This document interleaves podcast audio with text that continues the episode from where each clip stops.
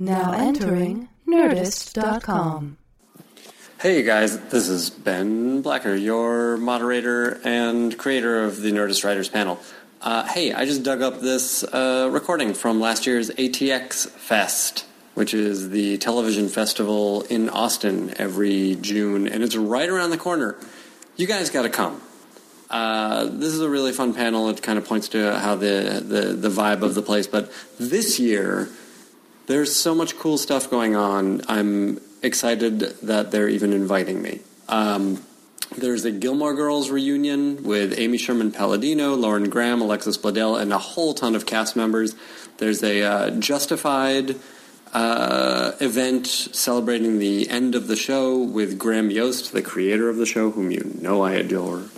Um, there's a, a, panel about Wayward Pines, this new show uh, that's coming out, which is really cool that you guys are going to like.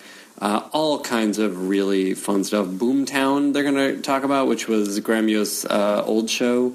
And uh, he'll be there, and uh, Mykel T. Williamson, and Neal McDonough, and some other cool people. It's going to be crazy. It's going to be fun. You don't want to miss it. Uh, go to atxfestival.com, get your badge uh, and join us. I'm just looking at the lineup now, and uh, I'm so impressed. Uh, our, our, pals from Drunk History are going to be there. Derek Waters. Um, man, this is really good. This is really good. You guys should come. Uh, ATXFestival.com, June 4th through 7th, 2015. Uh, I'll be there. What more reason do you need? It's the Nerdist Writers Panel, and it's hosted by Ben Blacker, where he gets a bunch of writers and he asks them lots of questions, and it's starting now, so this will be the end of the theme. Let me make quick introductions, and then we're going to have a, a look at a video, and then we're going to come back to the, the discussion about spoilers. Uh, Beau Willimon is the producer and showrunner for House of Cards. In episode one of season two of House of Cards, he managed to provoke a tsunami of uh, spoilers and very nearly break the internet. Uh, welcome, Beau.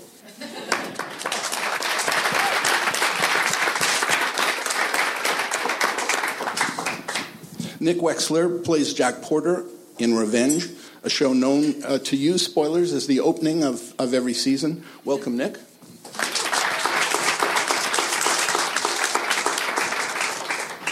Kerry Ehrin is the producer and showrunner for Bates Motel, a personal favorite of mine. It gives us subtleties and complexities uh, once impossible on TV. Welcome, Kerry.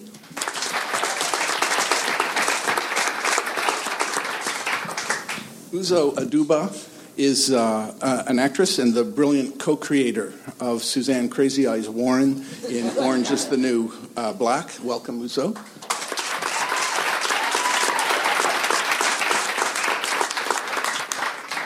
Tim Goodman is the chief TV critic for The Hollywood Reporter and the creator of the revelational, sometimes revolutionary blog Bastard Machine. Welcome, Tim.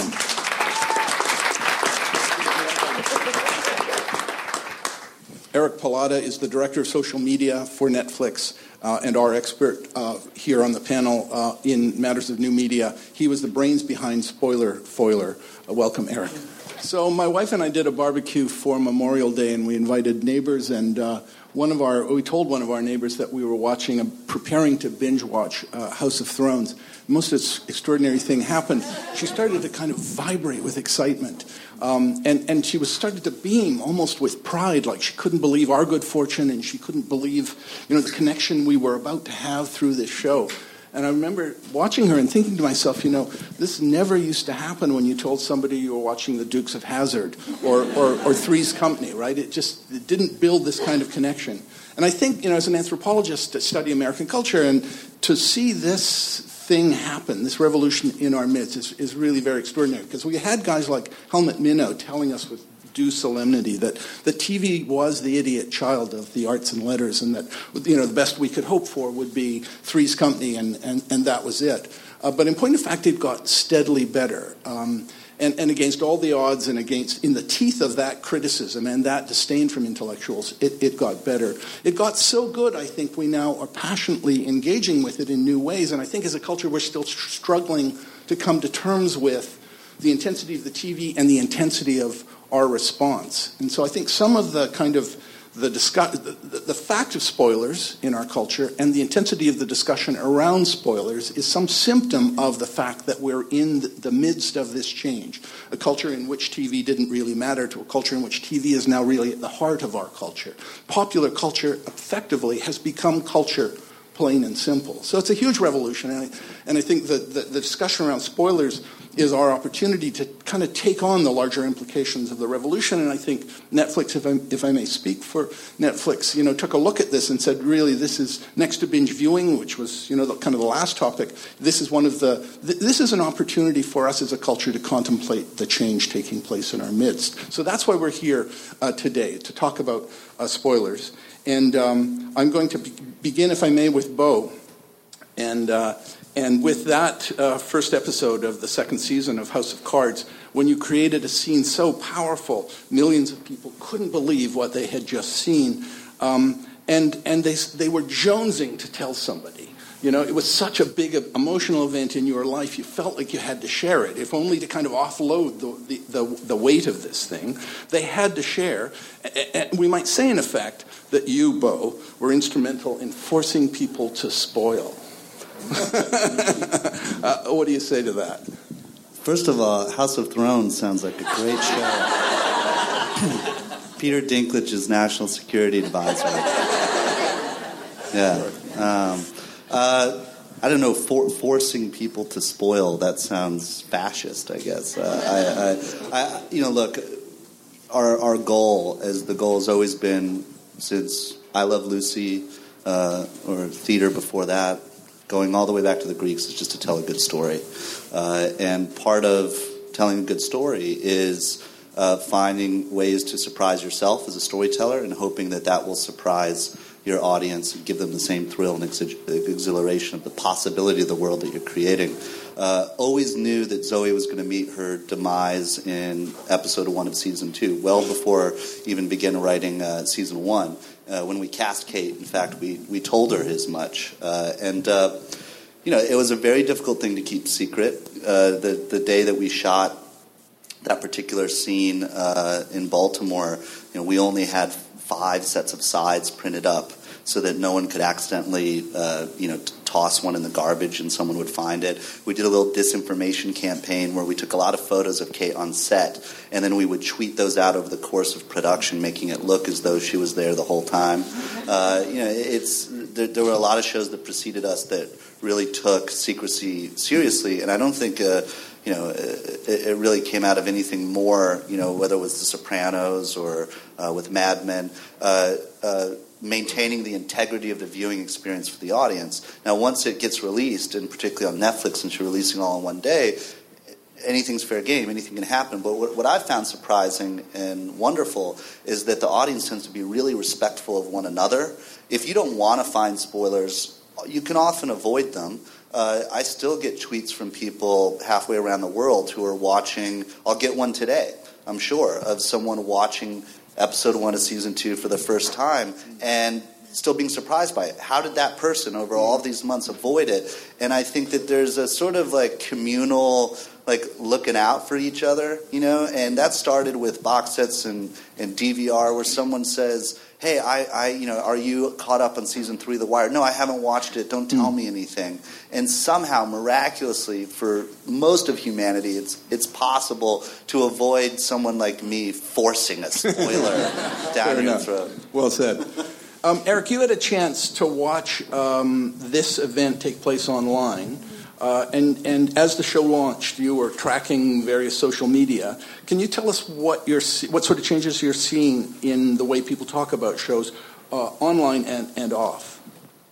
Yeah, sure. Uh, uh you know, as you were talking about this creative revolution in TV, I think that's not lost on the consumer. And they have a deep respect for the material and they don't want to spoil it for people. So, what we would see is actually a very interesting kind of coded language pop up mm. where you had people saying things like, um, wow, season two of House of Cards really hits you like a train. Uh, and so, you know, that's how people would deal with it is they would say, I'm in the know, I know exactly what happened, but if you don't, I don't want to ruin it for you. Mm. Um, and I think that offline, it's a little bit different because you have you have a context of um, online. You don't have a context of where somebody is in the viewing experience or where uh, their state of mind is, but but uh, offline it's probably a friend or someone you work with and so you can have a very you can set the stage and say where are you? Have you seen it? Um, are you someone that loves tv or not?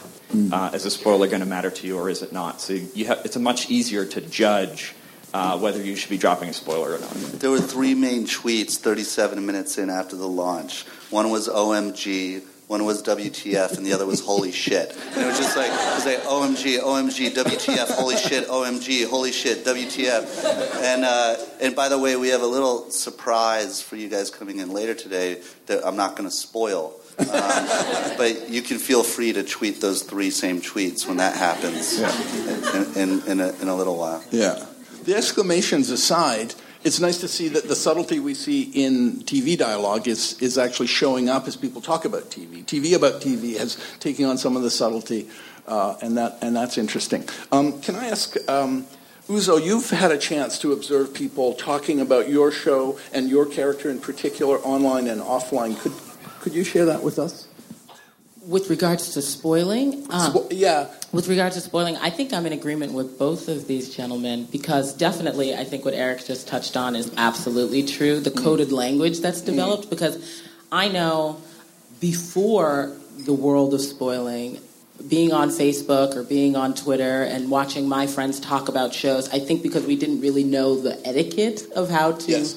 handle shows coming out and having D- the advent of DVR the advent of binging what to say. But then when Netflix came out with the dropping all the episodes at once, suddenly it felt like as a culture we came up with this coded language to discuss mm-hmm. television. So our show even just came out, our second season just came out yesterday. Mm-hmm. In the middle of the night, and it's interesting to watch people. It's interesting to watch people who finished the, sh- the season and you know, want to touch on something towards the end, their coded language in the body of their Facebook message will say something like V V V period. and then what I think is interesting is people who want to be invited into the conversation who know what that's about will then comment and then a conversation in more detail will happen within the comments. But those people who haven't maybe reached episode four or a reached episode hmm. seven, they kind of stay away. They just keep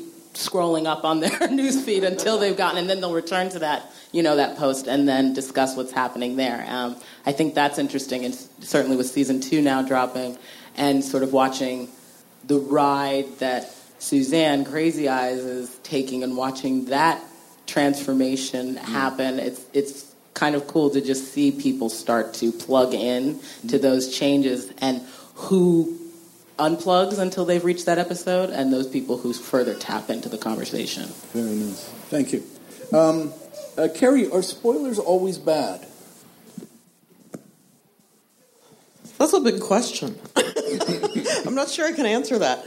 Um, I think I think they they they can serve a function of um, of bringing viewers in or get getting the attention of people who weren't watching the show, and I, and I suppose that that's good. Um, it it feels like um, for people who watch the show religiously that it's that it's sort of um, not very nice to them Right. in order to grab the other viewers. Yeah. yeah. Yeah, it's like we have sort of two sets of citizens those who are committed to the show and don't want spoilers, and those who are still shopping or, right, and for them the spoiler Yeah. can sometimes be uh, a tease that brings Yeah. them in. Yeah, totally. Excellent. Um, Nick, can I ask you? You've had to grapple with the teaser issue while doing interviews. Could could you talk about what that experience is like? Yeah, well, um, it might just be true that I'm a I'm a shitty, shitty person to interview, but um, but I think uh, it's it's made me feel like a really horrible interview because I can never give you any information that you ask for. so I mean, but it, that's this is the first show I've been on. Granted, I haven't been on tons of shows, but this is the first show I've been on that anyone's really asked for.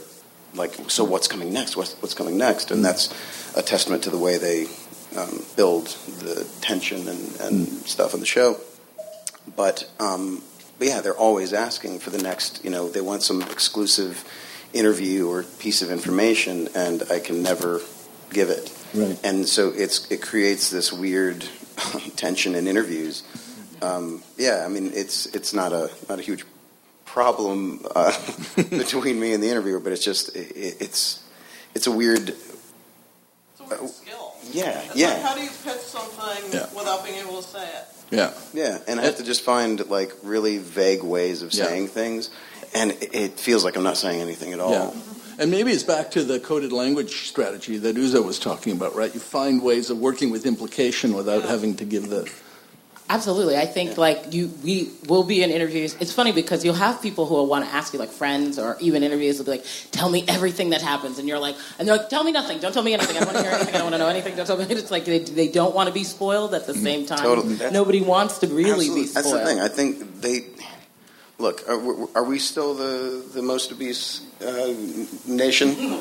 Um, we obviously like things that aren't good for us, um, and I think wanting spoilers is one of those things. Like even if if I gave it to you, you would hate it. If you if you actually love this show or any of these shows. If, if someone told gave you the information you're asking for, it would ruin everything. Yeah, Because you see when people do click on Facebook Yeah. and learn what happened, they're like, "Come on!" Yeah. Like they didn't want Yeah. to really get the answer; they wanted to Yeah. experience. It's it's important that you're asking. It's not important that I tell you. That's beautifully said.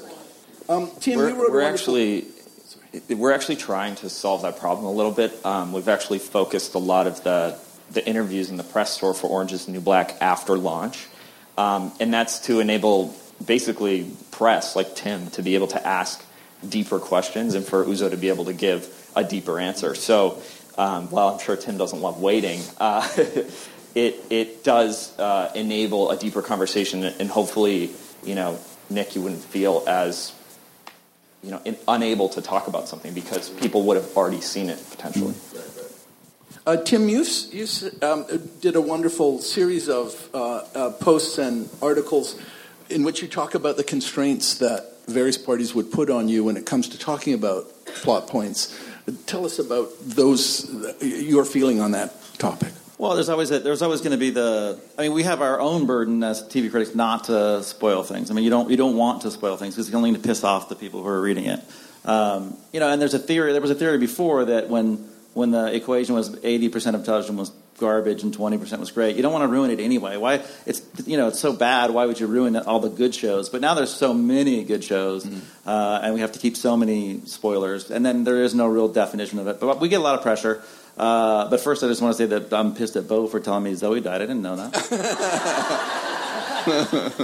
and, and Nick is clearly working for the wrong channel, right? That- that's what you said, right? That's what you said. Okay, I'm sure ABC will love that. Uh, but uh, yeah, we like they'll. Everybody says don't spoil. So um, you know, famously, you probably know that Matt Weiner from um, uh, from uh, Mad Men will send out a list of things not to spoil. Which generally starts, if you follow any TV critics on Twitter, it starts a little snark fest about, like, are you to. I mean, it's impossible. His demands are crazy. I actually know him pretty well, and I love him, and I love the show. But there was one year where he said, like, I'm not going to tell anybody if Don dies, right? Or I'm going to tell everybody that you don't have crazy eyes, though. That's that's a, that's bullshit right now. That is such a lie.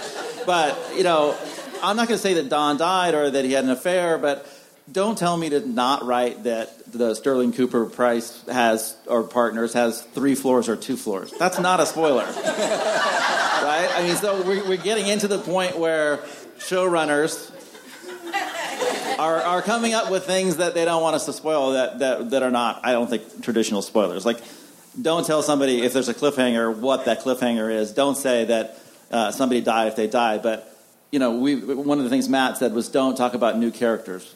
How, the, how am I going to do my job if I can't tell you there's a new character on, on the show? So it's really hard, and some of it gets to be far fetched. Like, uh, HBO was trying to talk about not spoiling Game of Thrones. I'm like, you do know there's the books, right? The books have spoiled it. It's a pre-spoiled show. Yeah. Uh, so, and then, but at th- that's also a thing where if you used a word to spoil Game of Thrones, you would really get stabbed. Like, you know. Yeah. So you, Yeah. you can't do that anyway, and you- nor would you would you really want to. But um, uh, and, and then there's and then there's weird scenarios that we're in now where Fargo, if anybody's watching Fargo, Fargo is actually a story that's already spoiled. I mean, it spoils itself Yeah. because you know what happened, and so it's the, for us, it's a uh, it's a weird scenario for us to go back and talk about. You already know who did it. Everybody knows who did what, so it's Yeah. it's a real it's a real strange show to write about when you when you advance it. But yeah, I take into consideration what the showrunners say. Mm. Um, you know, and and try not to spoil. So I wouldn't I wouldn't Yeah. spoil you know House of Cards. Yeah. uh, like, like he did for half the world. Um, no, I'm kidding, but uh, but there are certain things that are a little bit ridiculous, and and and as as a critic, uh, I just try to balance. You know, I, I won't give away the major stuff, but don't Yeah. get crazy with your Yeah. demands. Well said. And you're right. One of the ways to solve this problem is to write tragic television. We were talking about this before, where in the case of Bates Motel, you kind of have some sense of where the thing is headed, and so you can't. I think that may or may not be true. I'm interested in your thoughts on for House of Cards to the extent that it's Macbeth in, in modern clothing. But that is one strategy here, isn't it? Is to kind of get that out there, and then and then it's it's off the table, and people know in a very vague sense without knowing it in any spoiler particular sense. Yeah, that was actually something that came up when we were developing um, Bates Motel. Is um, just you know studio questioning like, well, we know where this is ending. Why should we in, like Why should we invest in these people? Um, and you know, obviously, the goal was to know where it was where it was going and get everyone to hope it would go somewhere else. Right. I'm still hoping that. Yeah, and I, and I, as I do. but um, uh, you know, it's. I think it's really interesting to write to an end that everyone knows, and I think it, it is. It's like a it's a specific kind of of goal in writing um, to to kind of pick paths that people didn't didn't think about or didn't see. What's that? Yeah. But It's a newer phenomenon that shows actually have real endings. Uh, it used to be that, sort of like life, uh, either a show met an, an early and violent demise uh, because it wasn't getting the ratings it needed, or it petered out into old age and started like pissing itself, and people just kind of put it in a retirement home, and then it died. Um, but now you have, uh, you know, Breaking Bad's a good example, or The Wire. These shows that um, r- really are a, a, a totality, a beginning, a middle, and an end that is deeply satisfying. And I think people more and more expect that. Um, I don't know about, you know, tragedy and Macbeth and and all of that stuff. Uh, I mean, I shouldn't have even just said that because technically we're on a stage. It means I have to walk out of the room, come back in, spin three times. Fuck it, life's too short. Um, but uh, but I think uh, you know. Uh, you know, I, I, I don't know how House of Cards is going to end. I mean, it's technically based on some books and a BBC version, but we're way like in another world now. We don't refer to that stuff ever. Um, you know, I- and I think there's a lot of different forms of 21st century drama or tragedy. For the Greeks, you always know how it's going to end. But uh, I, I, I wrote a play called Farragut North that became a movie, Ides of March, and the tragedy there is that Stephen wins. You know that he actually becomes a monster. That he doesn't uh, he doesn't uh, you know find himself with his eyes stabbed out. Uh, there is no fate in the 21st century. We're the masters of our own fate, and that can be just as tragic. So so who knows? Um, yeah. Well said. Well said. Um, so listen. Oh yeah. So sorry. Oh. This is the now. Oh, I don't have to spoil it. Right. I I was told by one of the executive directors of this festival last night that Amy's ice cream is like the best ice cream on the planet, and so. Um, I was like, I want some, and then I figured, well, everyone should have some. So uh, Netflix is very generous and, and worked on arranging this. So uh, ice cream, Amy's, is being passed out to everybody here, and uh, there's a there's a limited amount. So uh, share with your friends and neighbors, you know, and uh, and, and uh, you know try to keep the clinking down to a minimum. See how much sweeter it tastes that he didn't spoil the surprise? But I am forcing ice cream down your throat. Okay, we have some sense then that the spoiler issue is getting worked out online. There's an etiquette, as Uzo was saying. There's a coded language, as Eric was saying. This issue is kind of getting getting resolved to some extent, never perfectly, but we're on the we're on the job, as it were. Um, spoilers in real life with your friends at the office, at home. That's a different issue, and it feels like it's still a work in progress. What I wanted to do was to ask panelists if they would uh, talk about spoilers in their own lives uh, spoilers when they have been the victim, spoilers when they have been the perpetrator. So that's what I'd like you to comment on. And I want to start with Eric, who I happen to know from my own bitter experience is, is a practice spoiler. Uh, Well, it's probably because uh, you know in my work in, in social media we we don't spoil. Um, so then in, in my personal life, one one of the things I I really don't like is when you're having a conversation with someone and they have this real overreaction of oh, don't you know don't spoil it for me and your conversation just comes to a halt. so uh, so I'm a little bit more liberal with talking about um, TV and and movies and I and I just I kind of have an expectation that you're also keeping up if you really care about TV and movies. Um, but uh, yeah, I mean that's I don't I don't fear them as much, and I actually believe that spoilers entice people to want to watch a show. Mm. I mean, I've read all of the Game of Thrones books; it makes me want to watch the show more. Mm. Um, you know, knowing that something happens, like even with the Zoe moment, if I told you that. Um, Frank kills Zoe. You're not going to know that he pushed her in front of a train, Mm. and you're not going to know that. He, see, see, I have no without no remorse whatsoever. Um, and then, uh, but also you don't know that he actually spins her. Don't tell don't tell him that he's he's So it wearing a looks like hat when fell. he does it. You get the point. Very good. Uh, Tim, do you have uh, thoughts on spoilers in your own personal experience, making them, suffering them? Uh, yeah, I don't. Yeah, I uh, most people just avoid me at a party because they think I'm, I, I would just tell everybody that everybody died because I get it all in advance. It's like, you have, you have, you have like the first six Game of Thrones. I'm like, yeah, everybody died. So you know, so I, I don't really, you know, I. I just sort of I'm I, I'm more impressed by people who can actually keep a secret. I was really because I didn't read the books for Game of Thrones, so I was and it's hard. I think it's hard. I mean, I don't know. It sounds weird, but it's hard. I think to shock people who've been either making television for a long time or critiquing it for a long time. Uh, But I was shocked by the season one ending of, which is great. I love to be shocked because I'm so rarely shocked. And I and but I went online and I was like, I'm so proud of the people who read the books for not ruining that for me. You know, because I, I also believe we, I think we're going to get this at some point. But when you're on Twitter, if you're on Twitter, you- you're going to get spoiled. So you're making a conscious choice. You're taking the risk. Uh, and it's just part of my job, so I'm on there all the time. And I was on there the whole time, and no one spoiled that. So that was that was fantastic. Yeah. And that happened pretty fast, I think. Just a few months. You know, there was a time when you just couldn't go online, couldn't use social media with that. I was talking for research purposes to some guy who was following South, um, Sons of Anarchy. He was keen to find out about one of the characters from season two, and the autocomplete on Google told him that that character was to die in the next season. So it's like totally unavoidable in those circumstances. But some move, so we have to talk to Google. Um, but some movement there, I think. Uh, Uzo. Um, well, I don't spoil. I don't spoil from for our show. Certainly, you know, we shot the whole season, and I didn't say anything about it for however many months between when we were shooting to when the show came out. Um, just because um, people didn't want to be. I didn't want to be spoiled when I was watching, say, well, House of Cards, for example. I love House of Cards, and I my jaw just hit the ground when that first episode came out.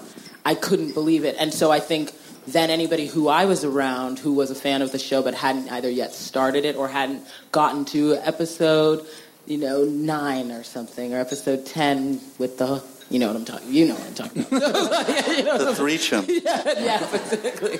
Um, that's what I typically do. I'll usually ask someone, "What? How far are you?" And if they tell me how far they are in this, the season, I can fully talk about those episodes, and I'll go full in about them, and, and just be like, "And can you believe Robin Wright?" I mean, I know, you know, we'll go in in that Mm. conversation, but I usually reserve it um, and speak again in that coded language. and Write something on my Facebook or tweet something like Frank Underwood, or, you know, and then and- and letting any like, and it's a cool, it's a code just to whoever knows what that means, call me and let's talk about it. You know, let's talk about it. You know, and that's that's usually my position. When we, when we were talking about uh, the Threechem, we called it doing some secret service. or the meech around. Enjoy your ice cream. it is a power position to know something that somebody else uh, doesn't yet know. To, to, it's, it's like you're a messenger from the future in some sense. You know what their future is going to be, and it's very hard in some circumstances not to extract the power that that gives you, not to leverage the power that gives you. Um, Kerry, I, I mean, I think, you know, and I, I see it played out, uh, I, I see it played out in the ethnographies we're doing with people in the office place, where there's all this gamesmanship going on, where people quite happily spoiling to a purpose to avenge, you know, ancient grudges, and God knows what's going on in the politics. It's a, it's a house of cards situation in most, uh, most offices. Um, so anyhow, yeah, I think it's a live issue. C- Kerry. Uh, I was just gonna say that sometimes you actually don't know because you were saying like you have this power that you know things. Sometimes you don't know what is actually spoil worthy. Um, for instance, the um, the see now I'm like I'm so I'm so programmed. I'm like, can I say this? I, I, I hope I'm not spoiling this. But when um, Norman when Norman kisses Norman and uh, Norma Yes. kisses him at the end, like we did not realize that was going to be such a big deal. Uh, the fact that the, a lot of other stuff that happened in that episode we were super secretive about, but we didn't really realize. You know, I don't know what that says about us, but Yeah. it, it it didn't seem like a huge deal. But that actually became like kind of the most buzzworthy moment out of it. Um, and then also, I just wanted to say, just it's been a very funny experience dealing with spoilers because I came off of Friday Night Lights, which is a beautiful show. W- not a huge ratings maven, you know. Um, and then I'm working with Carlton Cuse, who is on Lost, which was, you know, like a colossal, like spoiler Yeah. type of show. So he's Yeah. like super hyped up about. Like I had to learn all this. I didn't know it. You know, I was like, we would go out on the street and try to tell people stuff about Friday Night Lights. That's very funny. so um, uh, you know it was just it's like a, it was like, it was a whole uh, process that that just kind of amazed me that that someone cared that much about something that was in my head so it was an, it was just interesting Yeah. You've talked about the intimacy of the connection between viewer and, and, and a show. Can you say more about Well, the thing is, if you um, like, I, I'm a very internal person. Like, I've spent a lot of way too much time in my imagination um, and in my own head. And I, when I when I write, it definitely comes from a place where it feels real to me. Like I I love the Bateses. Um, and so when you have fans like on Twitter and stuff that are so that kind of are viewing it the same way you are, it's very moving, you know, and it and it actually means a lot, you know, and it, and it reminds me a little bit of like when your kids playing in a neighborhood and you're all like, hey, let's pretend this, and it's like, okay, let's pretend Norman Norman Bates live in this house, and you know, it feels really real and it's kind of awesome. Yeah, lovely, lovely. Nick, uh, spoilers. You, uh, you, you as the victim, you as the perpetrator of spoilers in your own life. Well, I never. I think I literally never spoil um, unless someone is specifically asking, and even then, I often refuse if my friends are Mm. saying, like, "Tell me what's going to happen next." What about shows other than your own? Are you ever spoiling? Um, I never. Uh, Partly because I rarely watch TV. Um, but yeah, that's an awful thing. But but um, I'm going to get on top of that. but uh, but yeah, no. I mean, I, I you know, I mean, I don't. I don't mean. I'm really kind of neurotic about not wanting anything spoiled for me. I don't even like when someone, you know, says, "Oh my God," like like just just wait like halfway through.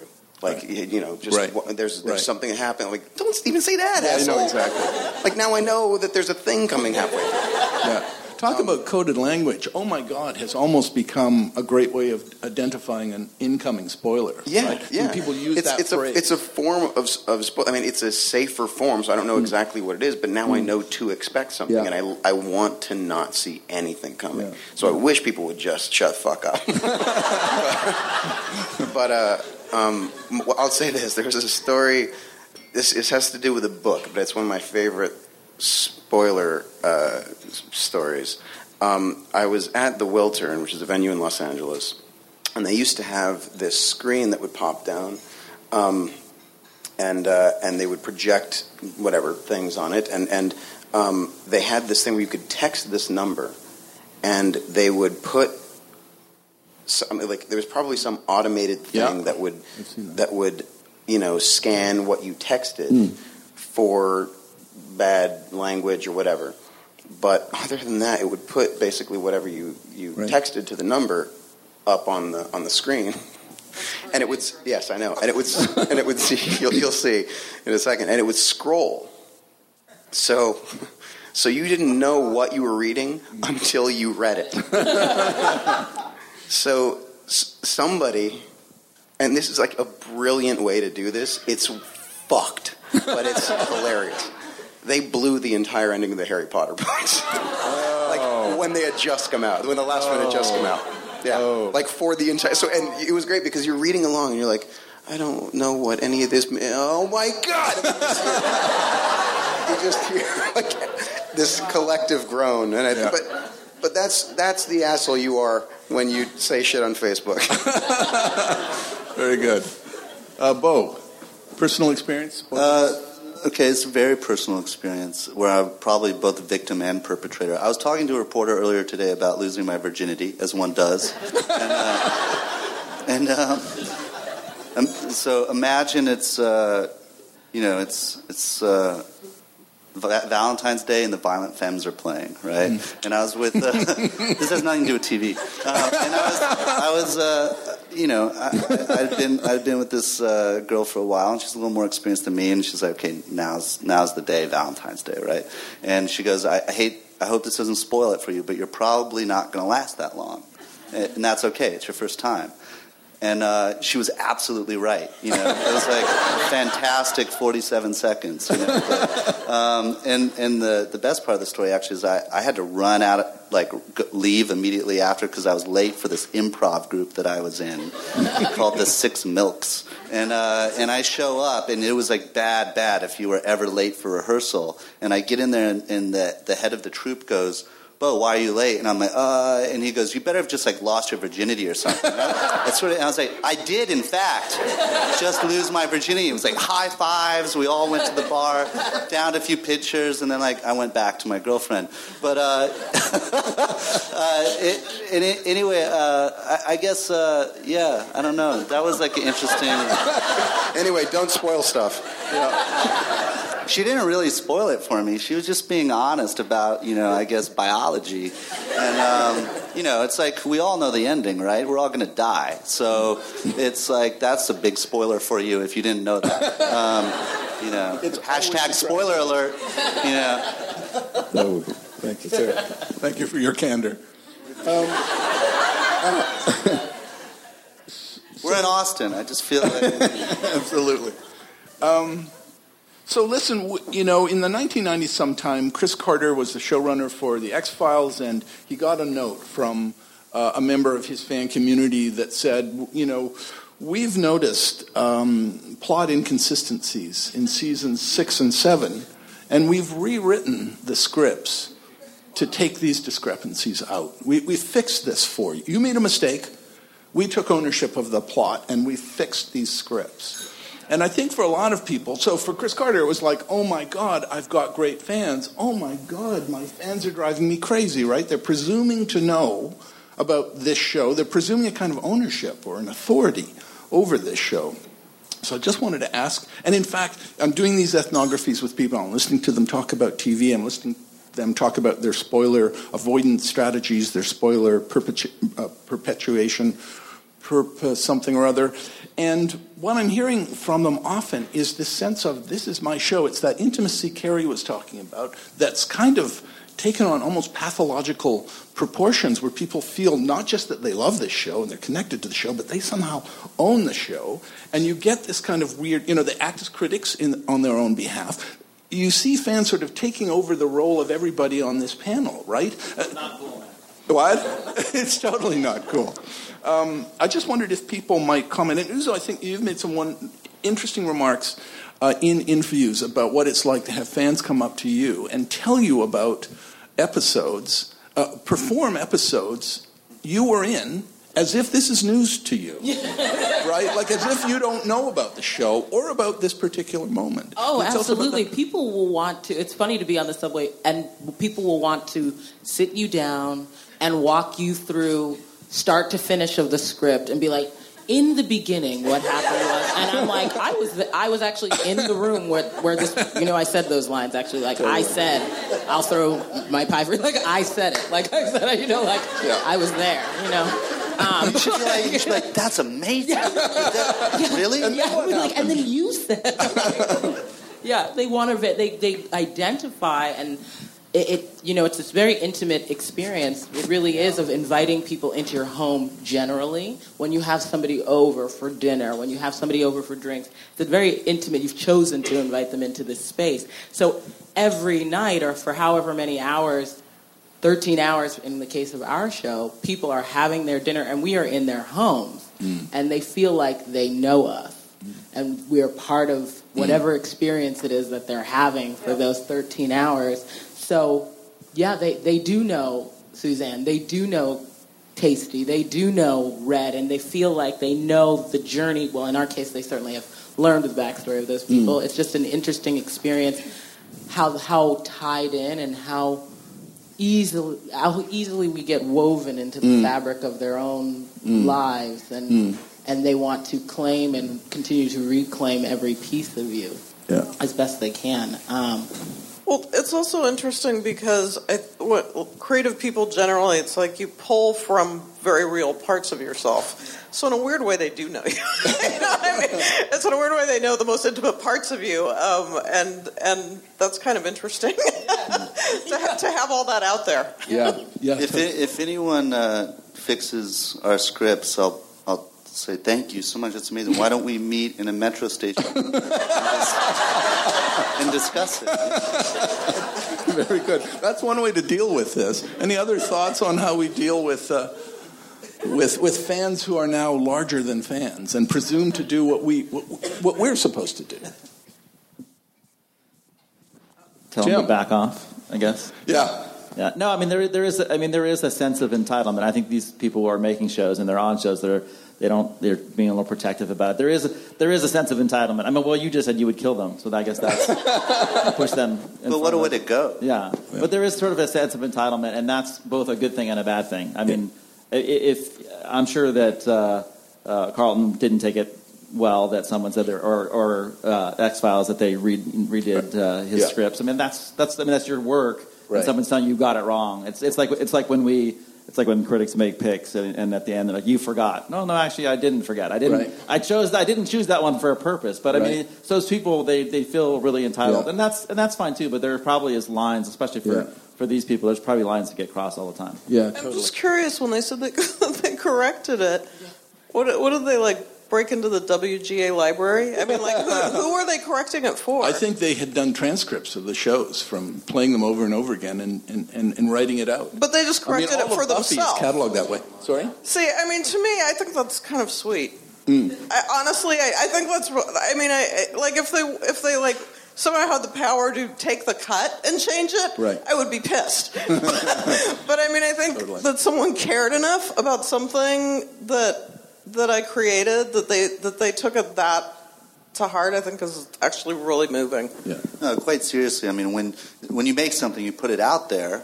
Uh, you know, it's everyone's right to respond to it the way in which you know they, they want. I mean, they can like it, they can hate it, uh, they can rewrite a version of it, you know, and put it out onto the internet. They can write their own recaps. Uh, you know, you have professional critics, you have amateur critics. I mean, you are letting go of it. And, uh, and and any form of engagement, you know, any any reaction is a valid and interesting one.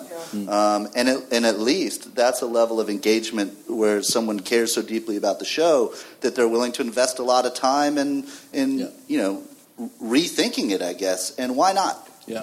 And that's that's what the whole creative internet is. Is you know, yesterday Orange is the New Cat came out, and uh, you know people are gonna rehash, mash up, do whatever they want with the show because they love it and because they care about it. I, th- I agree. It's a it's a it's a sign of love for sure. Totally. And I think also from the actor's perspective, just to tack on it, usually the feedback that we get, or for ourselves on Orange at least, the feedback that is, you know, it's always, it feels like a place of love that it's coming from, and Right. just the, an expression, they wanted to share their experience with you, less a, a comment or critique of it, but more so just an appreciation for what it is that you put out there for them to be a part of.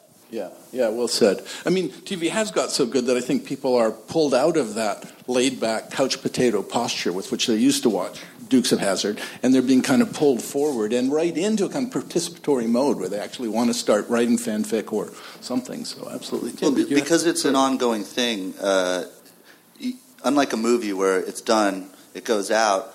You could communicate with the director, the actors, but their work is done. They're not Right. going back. And television's ongoing, so there's a, a real, live, organic uh, dialogue, conversation that can happen between the me- people who make the show and the people who watch it.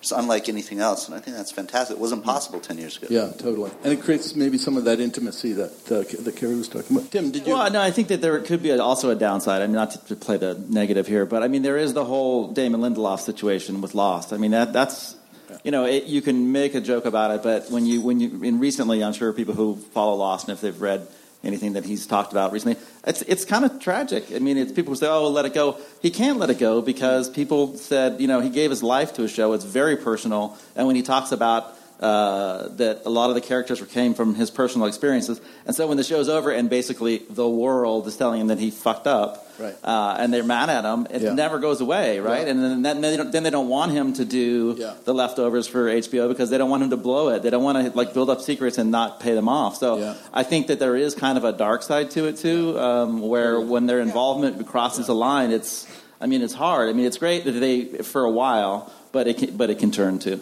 Yeah, totally. And I think you know we see the shadow of uh, of big data coming, where creative decisions will be made by machines effectively, and and uh, and and so we know that uh, some of the best art is created by people. You know, effectively living in their own fortress, uh, protected from comment and the criticism that would drive it to the middle or, or damage some part of the enterprise. So, yeah, there's a, a big argument to be made, I think, for restating what is the kind of traditional avant garde position, which is I don't care who's watching and I don't care what they think, I just need to make what I make kind of, kind of thing. So listen, let's. Uh, we have not much time left. Jeez, I, I, I, I, please, I apologize for not having left time for more questions. Could we, could we take some questions? I see a hand. Uh, yes, please. Um, I just wanted to know for each of you personally, where does the line between teaser and spoiler fall um, in your own experiences of making TV and sharing it? How do you, I guess, how what's the difference between engaging people to watch the show and then revealing too much to them that then makes them not want to watch or not interested? A teaser is foreplay, and a, a spoiler is sex.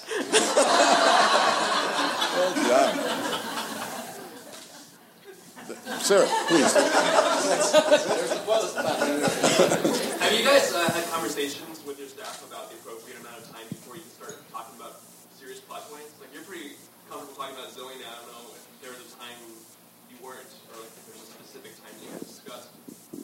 Uh, well, certainly before release, nothing. Like uh, they can't even tell their spouses.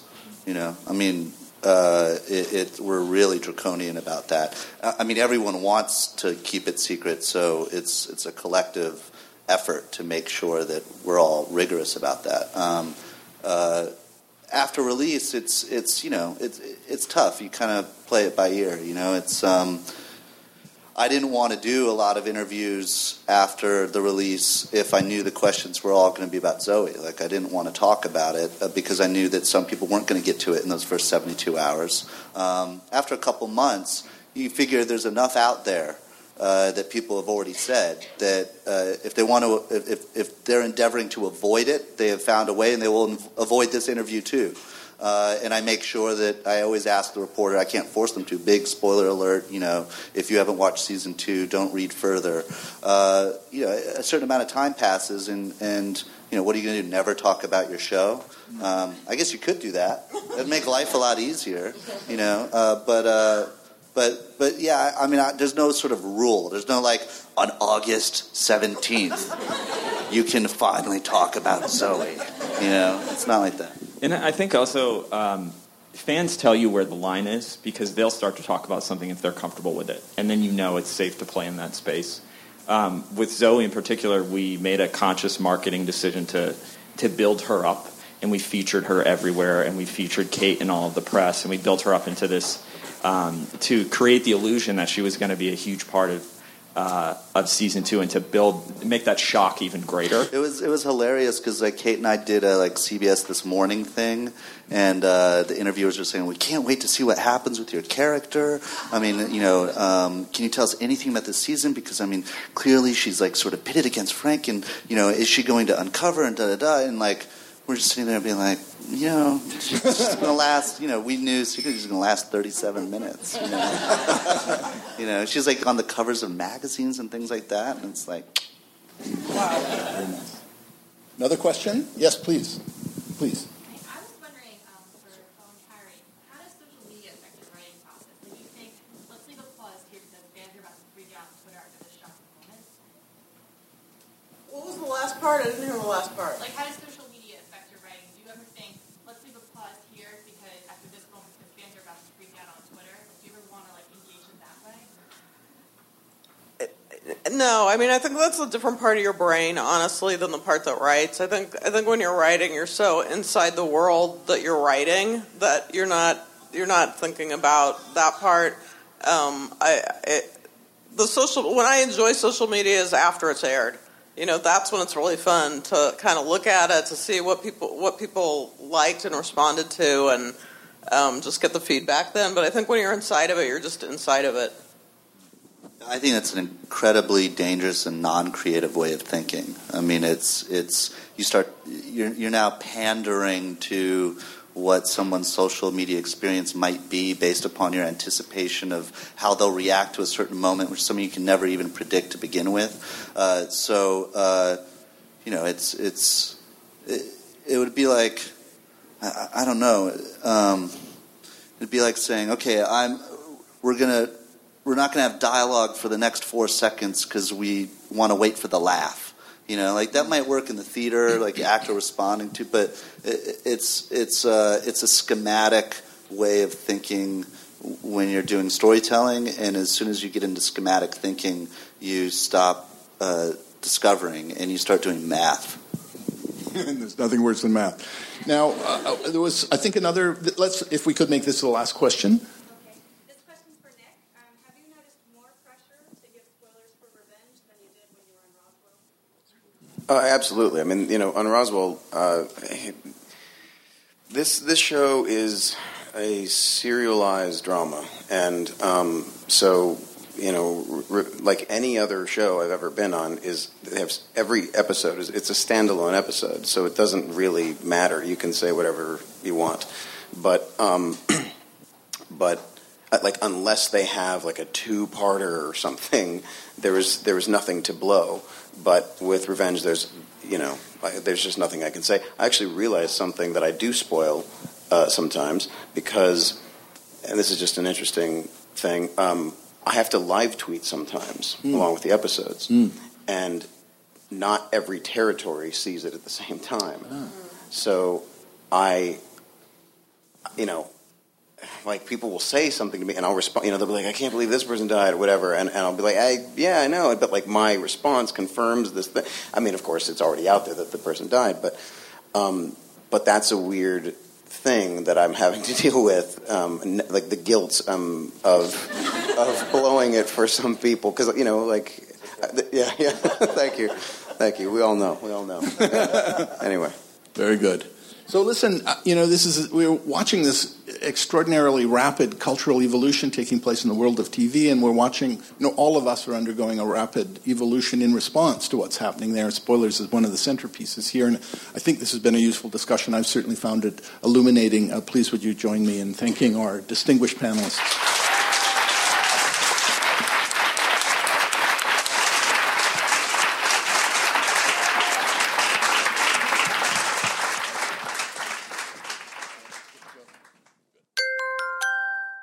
Now leaving Nerdist.com.